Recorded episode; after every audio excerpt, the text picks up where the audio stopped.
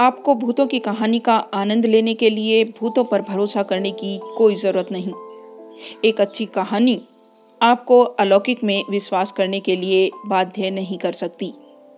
यह आपको मानव अस्तित्व के रहस्यों पर विचार करने के लिए प्रेरित करती हैं और इस बात की संभावना को बढ़ाती हैं कि हमारे भौतिक अस्तित्व के अलावा भी जीवन की एक और परत है। कुछ आत्मिक शक्ति सा एक व्यक्ति का आभा मंडल जो शरीर के नहीं रहने पर भी देर तक ठहरा रहता है। व्यक्तित्व का ऐसा ही प्रक्षेपण यदा कदा खुद को दृश्य रूप में प्रदर्शित करता है, लेकिन सामान्यतः यह अदृश्य, अलौकिक प्रक्रिया है, जो अपनी उपस्थिति विभिन्न, कई बार आशा के विपरीत तरीकों से कराती रहती है। अगर आप चाहें तो इसे स्वप्न कह सकते हैं।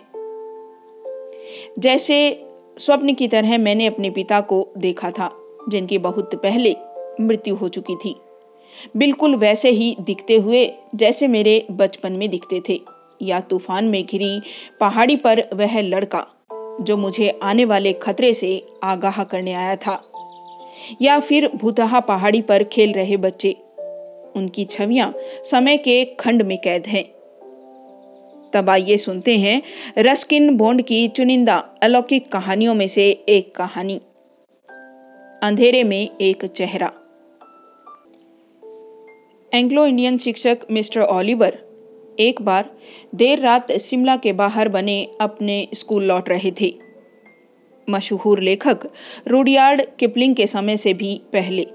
यह स्कूल अंग्रेज़ी पब्लिक स्कूलों की तर्ज पर चल रहा था और यहाँ पढ़ने वाले बच्चे ब्लेजर टोपियों और टाई में सजे।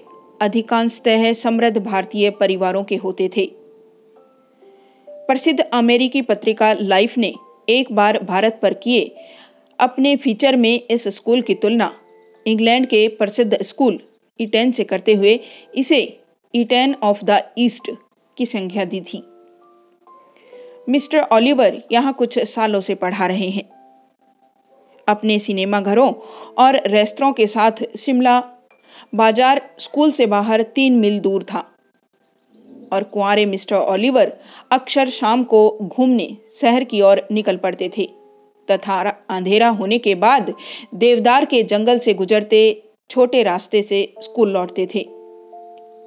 जब हवा तेज चलती थी, तब देवदार के पेड़ों से निकलती उदास, डरावनी सी आवाज़ों की वजह से अधिकांश लोग उस रास्ते का इस्तेमाल न कर मुख्य रास्ते से ही जाते थे।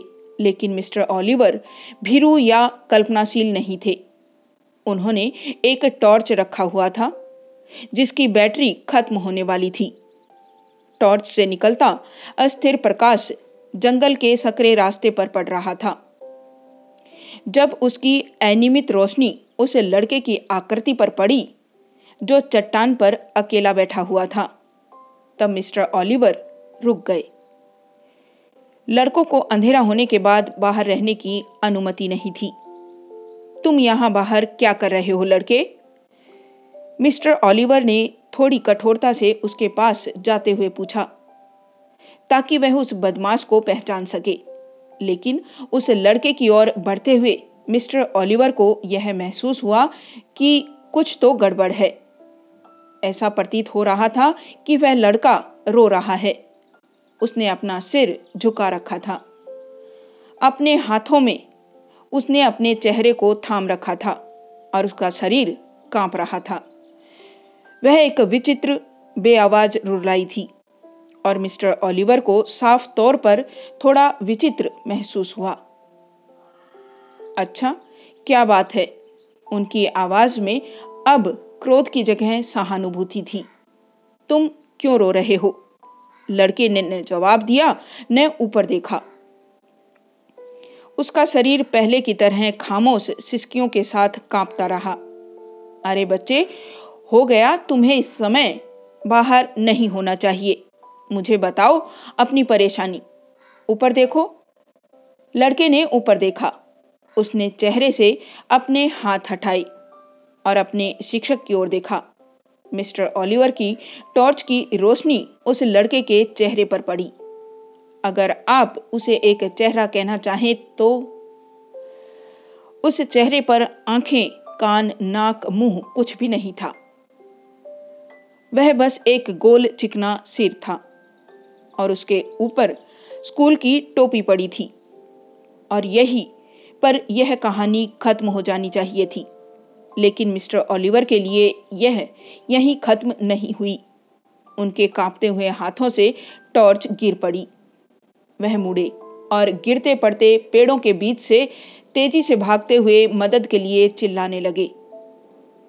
वह अब भी स्कूल की इमारत की तरफ़ ही दौड़ रहे थे कि उनको बीच रास्ते में एक लालटेन बुझती हुई और झुलती हुई दिखाई दी। मिस्टर ओलिवर चौकीदार से टकराकर लड़खड़ाए और हाफते हुए साँसें लेने लगे। क्या बात है साहब? चौकीदार ने पूछा। क्या वहाँ कोई दुर्घटना हुई है? आप दौड़ क्यों रहे हैं? मैंने कुछ देखा। बहुत कुछ ही भयावह है। जंगल में एक रोता हुआ लड़का और उसका चेहरा नहीं था।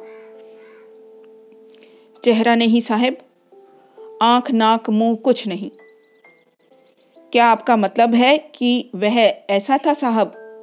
चौकीदार ने पूछा और रोशनी अपने चेहरे के ऊपर ले गया। चौकीदार के चेहरे पर न आँखें थी, न कान, कोई और अंग नहीं। यहाँ तक कि भवे भी नहीं, और तभी हवा चली और लैंप बुझ गया।